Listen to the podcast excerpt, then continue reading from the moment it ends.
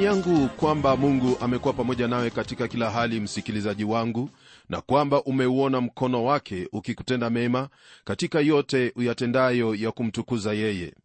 Hakuna jambo libarikilo maisha ya mtu wa mungu isipokuwa kumtegemea na kumtii mungu katika kila hali maishani mwake.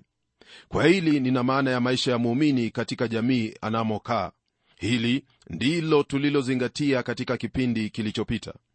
Nami nina furaha kwamba leo hii tena mungu kwa neema na fadhili zake ametuwezesha kujumuika pamoja ili tuendelee kuyafahamu na kujifunza yale ambayo ni mwafaka maishani mwetu kama watoto wake.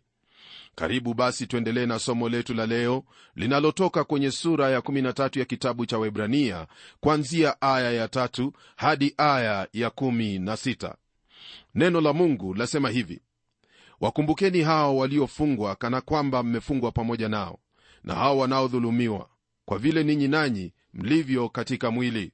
Kutokana na andiko hili ni wazi kwamba mwandishi alikuwa ameyapitia mateso na vifungo naye awahimiza wapendwa hawa kuwakumbuka wale walio katika vifungo pamoja na hao ambao wadhulumiwa. Himizo hili mwenzangu latokana na ufahamu kwamba kanisa ni mwili mmoja na kama vile mwili unavyo viungo vingi ndivyo kila mmoja wetu alivyo. Kwa sababu hiyo kiungo kimoja kinapoumia viungo vyote hushiriki katika maumivu yale. Ni jambo la kuhuzunisha kwamba leo hii katika kanisa moyo na roho hiyo haipo katika mioyo ya baadhi ya waumini na makanisa. Lakini hali hii haifai kuendelea kwa jinsi hiyo maana wewe pamoja nami twaweza kuibadilisha na kuwa kama vile ambavyo mungu yuwataka tuwe na kwa kufanya hivyo tutamtukuza huyo ambaye anatutaka sote kuwa kitu kimoja na kushughulika kila mmoja na mwenzie. Mara nyingi twanena habari za shirika ndogo ndogo tulizokuwa nazo tukifanya hili na lile. Lakini habari gani huyo mpendwa asiye na kitu chochote? Naam ni vyema kurauka kutoka kwenye usingizi na kuyafanya hayo ambayo yanatupasa kutenda bila ya kumsubiri yeyote maana yesu yu pamoja nasi. Hili ndilo twaliita pendo la wandugu na siyo jambo lingine. Tembelea wagonjwa na kuwaombea fanya yale ambayo wewe mwenyewe wafahamu kwamba iwapo ungelikuwa katika hali kama hiyo ungelipenda kutendewa. Aya ya nne yaendelea kutwambia hivi ndoa na iheshimiwe na watu wote na malazi yawe safi. Kwa maana waasherati na wazinzi mungu atawahukumia adhabu. Hapa mwandishi anakemea hao ambao walikuwa wanapinga ndoa na kusema kila neno baya kuhusu ndoa. Msikilizaji iwapo bado hujaoa au kuolewa unapompata mchumba basi olewa naye. Hii ikiwa ni kwa imani kwamba mungu atakuongoza kuoa au kuolewa na huyo ambaye amekuandalia kwa sababu hiyo tendo la ndoa ni lazima kufanyika kati ya mke na mume. Mungu alitupa ndoa kwa ajili ya manufaa ya mwanadamu na hivyo ndivyo ilivyo na ni kwa jinsi hiyo ndivyo tutakavyomtukuza yeye. Najua kwamba hivyo sivyo ilivyo kwa wengi maana kuna hao ambao wanakaa pamoja hata bila ya kuoana. Lakini kama mchungaji wako napenda kukujulisha kwamba hayo uyafanyayo ni lazima siku moja kujuta kwayo hili nakuambia kwa kuwa kama vile ilivyo jamii hivyo ndivyo kanisa litakavyokuwa na ndivyo taifa litakavyokuwa. Kwa hivyo jamii ni jambo lenye sehemu yake maalum katika jamii ya mwanadamu kwa kiwango hicho cha kuheshimiwa viwavyo. Nayo malazi ni lazima yawe safi hii ikiwa na maana ya uaminifu unayohitajika miongoni mwa hao waliooana kwa kuwa washerati na wazinzi mungu atawahukumia adhabu. Naam hicho apandacho mtu kumbuka msikilizaji wangu ndicho atakachovuna kwa kuwa mungu hadhihakiwi. Hayo ndiyo maandiko yaliyoko kwenye kitabu cha wagalatia sura ya 6 aya ile ya 7 tunapoendelea zaidi kwenye aya ya tano maandiko matakatifu yaendelea kutwambia hivi msiwe na tabia ya kupenda fedha. Muwe radhi na vitu mlivyo navyo kwa kuwa yeye mwenyewe amesema sitakupungukia kabisa wala sitakuacha kabisa. Hili himizo msikilizaji ni lenye umuhimu wote kwani katika zamani hizi zetu watu wengi wanatafuta fedha usiku na mchana kana kwamba hizo fedha ndizo zitakazowaokoa katika yote. Ni kweli kwamba twahitaji fedha kwa ajili ya matumizi maishani lakini zaidi ya hapo hatufai kuwa na tabia ya kupenda fedha kwa kuwa shina la mabaya yote duniani ni kupenda fedha.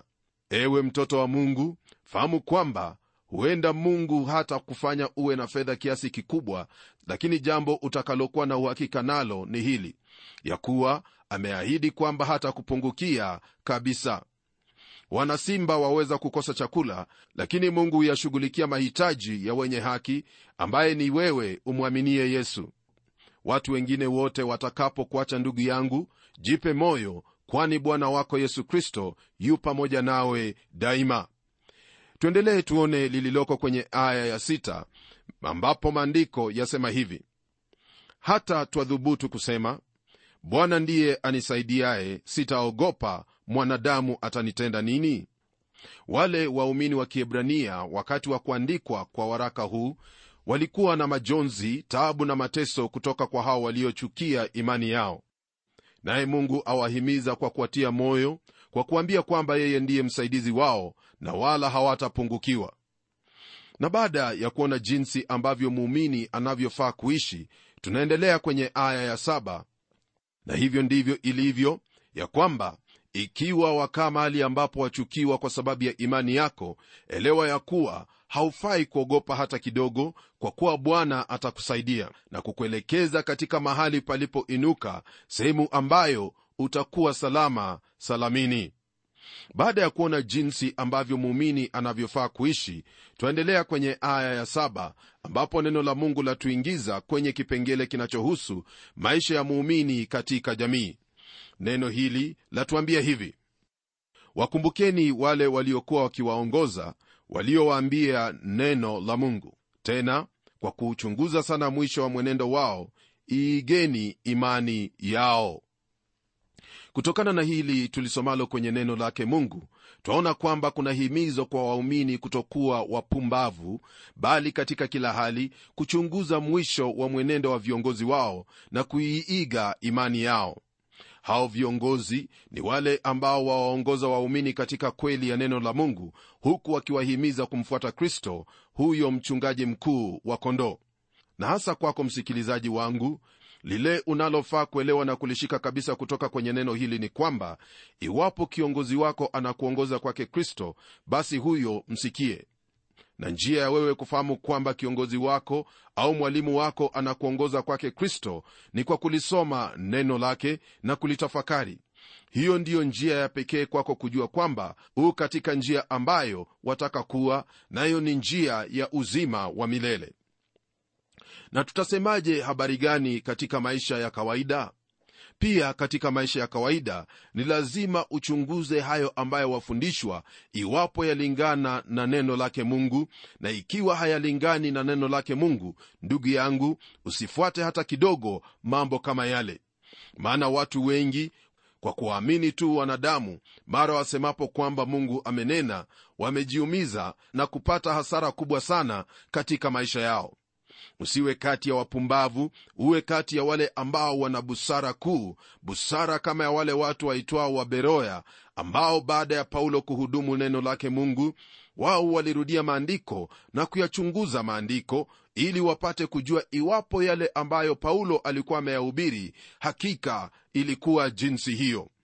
Uwe jinsi hiyo ndugu msikilizaji nawe utaona kwamba mungu atakusaidia na kukulinda kisha kwenye aya ya nane maandiko yasema hivi. Yesu kristo ni yeye yule jana na leo na hata milele. Rafiki yangu kama vile waona majina hayo ya yesu jinsi yamepangika hiyo siyo kwa ajali hata kidogo maana katika neno la mungu hakuna ajali. Jina hilo yesu lawakilisha hali yake kama mwanadamu nalo kristo ni jina ambalo lanena kuhusu uungu wake. Yesu ndilo jina ambalo lamshirikisha na kumuunganisha na mwanadamu na pia kumtambulisha kama mtu wa ajabu aliyewahi kuishi katika ulimwengu huu. Jina la yesu ni jina lililo tamu ni sauti hiyo ya upendo ambayo wapita njia huhimizwa kwayo katika safari yao ya kwenda mbinguni katika ulimwengu wote mwenzangu hakuna hata mmoja aliyekuwa kama yesu na wala hakuna atakayekuwa kama yeye. Watu walimfuata kwa kuwa utu wake wa kibinadamu ulikuwa mzuri kweli tena alipendwa na watu hao. Naam kile ambacho hasa hawakulipenda kutoka kwa yesu ni hayo mafundisho yake kwa kuwa yaliwakatakata kama upanga wenye makali sehemu zote mbili. Jina hilo kristo ni lile ambalo katika lugha yetu ina maana ya masihi au mwokozi. Jina hilo kama vile nilisema hapo awali ni jina hasa linenalo kuhusu uungu wake pamoja na lile alilopelekwa kwalo hapa ulimwenguni na baba yake. Yeye ndiye huyo mungu ambaye amedhihirishwa katika mwili. Twaendelea kusoma kwenye aya ya 9 hadi aya ile ya 12 ambapo maandiko matakatifu yatuambia hivi msichukuliwe na mafundisho ya namna nyingine nyingine na ya kigeni maana ni vizuri moyo ufanywe imara kwa neema wala si kwa vyakula ambavyo wao waliokwenda navyo hawakupata faida. Hebu tuendelee tuone lililoko kwenye aya ya tisa, ambapo maandiko matakatifu yatuambia hivi msichukuliwe na mafundisho namna nyingine nyingine na ya kigeni maana ni vizuri moyo ufanywe imara kwa neema wala si kwa vyakula ambavyo wao waliokwenda navyo hawakupata faida. Hili ambalo mwandishi aandika hapa ni jambo ambalo ilikuwa rahisi sana kutendeka wakati ule. Kumbuka kwamba mwandishi awaandikia waebrania watu ambao waliagizwa mambo mengi kuhusu vyakula na mengine kama hayo lakini hapa himizo ni kwamba wasichukuliwe na mafundisho ya namna nyingine wala mafundisho ya kigeni. Leo hii kuna mafundisho mengi ambayo yamekuja ndugu yangu. Mafundisho yanayohusu vyakula mafundisho yanayohusu mambo ambayo ni ya ajabu ajabu mambo yasiyoweza kueleweka.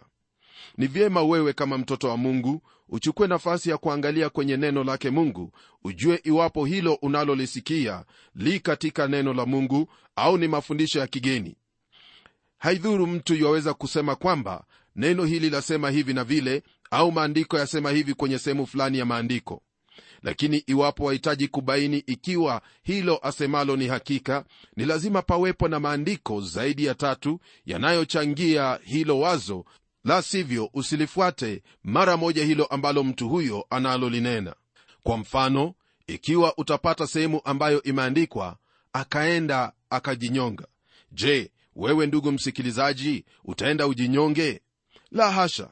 Ni lazima ufahamu muktadha wa yote ambayo yanenwa katika andiko lile yaani maandiko yanayotangulia na maandiko yanayofuatia na jumla ya sura yote hiyo pamoja na biblia nzima ili uelewe hilo ambalo lanenwa mahala pale. Hivyo ndivyo utakuwa na busara ya kuelewa iwapo mafundisho hayo ni ya kigeni au si ya kigeni kwenye aya ya kumi hadi 12 maandiko yaendelea kutujulisha haya. Tuna madhabahu ambayo wale waihudumiayo ile hema hawana ruhusa kula vitu vyake maana wanyama wale ambao damu yao huletwa ndani ya patakatifu na kuhani mkuu kwa ajili ya dhambi viwiliwili vyao huteketezwa nje ya kambi. Kwa ajili hii yesu naye ili awatakase watu kwa damu yake mwenyewe aliteswa nje ya lango kutokana na hili tulilolisoma rafiki yangu twaona kwamba mwandishi aendelea kuwajulisha hawa wasomaji wake kwamba kwa sasa mambo yamebadilika na kile ambacho chafanyika ni kipya na tena cha kubalika mbele zake mungu. Yesu kama vile maandiko yatuambia hapa ya kuwa kwa ajili ya kujitoa kwa sababu ya dhambi zetu ili atutakase aliteswa nje ya lango. Ndugu yangu yesu aliteswa sisi tumetakaswa kwa hivyo hatuhitaji kufanya mambo mengine ili tupate utakaso. Utakaso tumeupata katika bwana yesu kristo na hiyo yatosha. Tuendelee tuone lililoko kwenye aya ya 13 ambapo maandiko matakatifu yatujulisha yafuatayo. Basi na tutoke tumwendee nje ya kambi tukichukua shutumu lake. Mwandishi kwenye aya hii anawahimiza hawa wapendwa kutoogopa kutoka kwenye hekalu yaani kuyaacha yale yote waliokuwa wakifanya kwenye hekalu kutoa dhabihu na matambiko yaliyoambatana nayo. Kama wao sisi nasi msikilizaji ni lazima kumwendea yesu yaani kumwendea katika kila hali. Kumbuka kwamba tu katika safari ya kwenda katika mji huo wa mungu. Yerusalemu mji huo ni yerusalemu mpya. Hili ni jambo ambalo laonyesha kwamba kuna hali ya kutenganisha kabisa mahali hapa. Kile ambacho leo hii chazingatiwa ni hali ya kutenganisha kutoka kwa hili na lile. Nina maana ya habari hizo za kuwaambia watu kwamba usifanye hili fanya hili na mengine kama hayo. Mtume paulo katika yale ambayo alikuwa akiwaandikia watu wa mungu aliwaambia kwamba wametengwa kwa ajili ya injili na kutengwa kwake kristo. Kwa hili basi twaelewa kwamba hali ya kutengwa siyo habari hizo za msururu wafanya hili na usifanye hili bali ni kutengwa kwa kusudi na lengo fulani. Msikilizaji jina ambalo mara nyingi twalitumia kuwaita watu wa taifa la israeli yani waibrania ni jina ambalo lamaanisha huyo aliyevuka. Ibrahimu aliuvuka ule mto frati ambao ulikuwa mfano wa kuyaacha ya kale na kuelekea kwa yale ambayo ni mapya katika maisha wana wa israeli walivuka bahari ya shamu nao wakawa wamekombolewa toka utumwani. Baada ya ukombozi huo maisha mapya kwao yaliwezekana. Na kisha baadaye walivuka huo mto yordani na kuingia katika nchi ya kanaani nchi ya ahadi. Na hayo maisha ambayo walioyaishi katika nchi ya ahadi mwenzangu ndiyo twafaa kuyaishi. Kama ilivyo kawaida ya kila mwanadamu mara nyingi jambo ambalo ni ngeni siyo rahisi kulipokea. Hii ndiyo ilikuwa hali ya wale wapende wa kiebrania waliomwamini kristo. Ilikuwa ni vigumu kwao kuziacha tamaduni za ibada za pale hekaluni mambo ambayo walikuwa wameyazoea. Ila neno hili lawahimiza kuyaacha hayo na kwenda huko nje ya kambi wakichukua shutumu lake kristo yani wakijitambulisha na kristo viwavyo nawe ndugu yangu ni lazima kuacha hali ya udini na umfuate kristo kwa kuwa kwenda kanisani au kwenye sehemu ya maabada haina msingi kwako kukubalika mbele zake mungu. Ni lazima kumfuata huyo ambaye alikuja ili upatanishwe na mungu naye ni kristo yesu. Hiyo ndiyo kutengwa hasa na huo ndiyo wokovu kamili. Huenda wajiuliza kwa nini iwe jinsi hiyo. Jibu la swali twalipata kwenye aya ya14 inayosema hivi. Maana hapa hatuna mji udumuo bali twautafuta ule ujao. Kwa mara nyingine tena msikilizaji wangu neno la tufahamisha kwamba hatuna lolote hapa ulimwenguni ambalo ni la kudumu. Na kwa kuwa hivi ndivyo ilivyo ni wajibu wako kuchunguza hilo unalolishikilia iwapo ni la kudumu au ni la kuondolewa pamoja na ulimwengu huu mara atakaporudi bwana yesu kristo. Kisha kwenye aya ya15 neno la mungu latuingiza kwenye kipengele kinachohusu maisha ya kiroho ya muumini. Sikia maandiko matakatifu yasema nini. Basi kwa njia yake yeye na tumpe mungu dhabihu ya sifa daima yani tunda la midomo liungamayo jina lake aya hii mwenzangu yatufahamisha na kuendelea kutujulisha kwamba kila mtoto wa mungu ni kuhani na yuwaweza kumtolea mungu dhabihu. Katika dhabihu hizi kuna nne ambazo nataka kukufahamisha kuhusu. Kwanza kabisa ni dhabihu ya mwili wako kama vile neno la mungu linavyotwambia kwenye kitabu cha warumi sura ya 12 aya ya kwanza inayosema hivi. Basi ndugu zangu nawasihi kwa huruma zake mungu itoeni mili yenu iwe dhabihu iliyo hai. Takatifu ya kumpendeza mungu ndiyo ibada yenu yenye maana. Hiyo ndiyo dhabihu ya kwanza inayohitajika kutolewa maishani mwetu.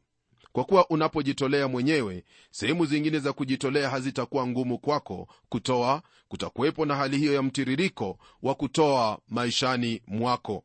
Dhabihu ya pili nayo ni kujitolea kifedha hili nalo nitakuuliza tafadhali msikilizaji wangu ulisome kwenye kitabu cha wakorintho wa pili sura ya nane kuanzia aya ya kwanza hadi aya ya tano. Bwana asipotawala pochi lako la fedha basi sina uhakika kwamba anakutawala. Kisha dhabihu ya tatu ni kwamba waweza kumtolea dhabihu ya sifa kama vile neno hili linavyotwambia kwamba basi kwa njia ya yeye na tumpe mungu dhabihu ya sifa daima tunda la midomo liungamayo jina lake. Halafu dhabihu ya nne uwezayo kumtolea bwana ni dhabihu ya kutenda matendo mema jambo ambalo manabii kristo na mitume wameyazungumzia mara nyingi. Hii ni kama vile neno la mungu latuambia kwenye aya inayofuatia ya 16 ambayo yasema hivi lakini msisahau kutenda mema na kushirikiana maana sadaka kama hizi ndizo zimpendezazo mungu. Msikilizaji wakati huo ambapo watoa kwa ajili ya hao ambao wanayo janga la njaa wewe ni kuhani ambaye wamtolea mungu sadaka inayompendeza. Hili ndilo ambalo bwana wetu yesu kristo alipenda kufanya kama vile neno linavyotwambia kwenye kitabu cha matendo ya mitume sura ya 1 aya ya 38 kwamba huyo yesu wa nazareti mungu alimpaka mafuta kwa roho mtakatifu na nguvu akazunguka huko na huko akitenda kazi njema. Nasi wandugu wa kristo ni lazima kuufuata mfano huo. Tazama iwapo ukristo hauwezi kuonekana ukitembea kwa miguu na kutenda matendo ambazo kristo alituagiza basi hauna faida yoyote. Bwana yesu yuko mbinguni wewe pamoja nami ni mikono na miguu yake hapa duniani na kwa hivyo ni lazima kuingia na kutenda hayo yanayotupasa. Sikia mwenzangu huwezi kosa hilo unaloweza kulitenda jema kama dhabihu kwa mungu. Lipo karibu nawe lako ni kufungua macho na kuchukua hatua ya kutenda matendo hayo mema. Je ndugu yangu ni kipi hicho ambacho umekishikilia? Unafuata dini yako au wamfuata yesu? Kumbuka kwamba wale waliomuua yesu hawakuwa watu waliokuwa wavunjaji sheria bali walikuwa watu waliodai kwamba wanamjua mungu. Ni vyema kwako kujichunguza na kujiangalia mwenyewe ili ujue ni wapi unaposimamia. Nami naamini kwamba msingi wako u katika yesu kristo na iwapo haupo hapo basi badili msingi huo na kujijenga juu ya yesu maana yeye ndiye huo mwamba wa milele ulio imara usioweza kutikisika wala kutetemeshwa daima kwa kweli hiyo ndiyo sehemu nzuri na thabiti ya kutegemea siyo sasa tu lakini hata milele. Na tuombe. Baba mfalme katika jina la mwana wako yesu kristo na kushukuru kwa wakati huu ambao umenipa pamoja na ndugu yangu ili tujifunze neno lako. Ni ombi langu kwamba katika yote ayafanyayo bwana utamsaidia kuyatenda kwa ufahamu kuwa twahitaji kukutukuza wewe daima pamoja na hili naomba kwamba imani yake itazidi kuwa katika yesu kristo kila wakati na katika kila hali. Msaidie ayaishi maisha hayo ambayo ni dhabihu ya sifa kwako maana hilo ndilo la kupendeza kama vile tumejifunza leo hii. Yote haya nimeyaomba katika jina la yesu kristo aliye bwana na mwokozi wetu. Amen. Kwa mujibu wa haya ambayo umeyafahamu ndugu yangu kwako wewe kuyatekeleza ni lazima kumtegemea roho mtakatifu wa mungu pamoja na kulisoma neno lake na kulitenda. Na kutakia heri na baraka zake mwenyezi mungu katika yote utakayoazimia kutenda maana roho wa mungu yu pamoja nawe kukusaidia katika hayo. Na hadi tutakapokutana tena kwenye kipindi kijacho mimi ni mchungaji wako joffrey wanjala munialo na neno litaendelea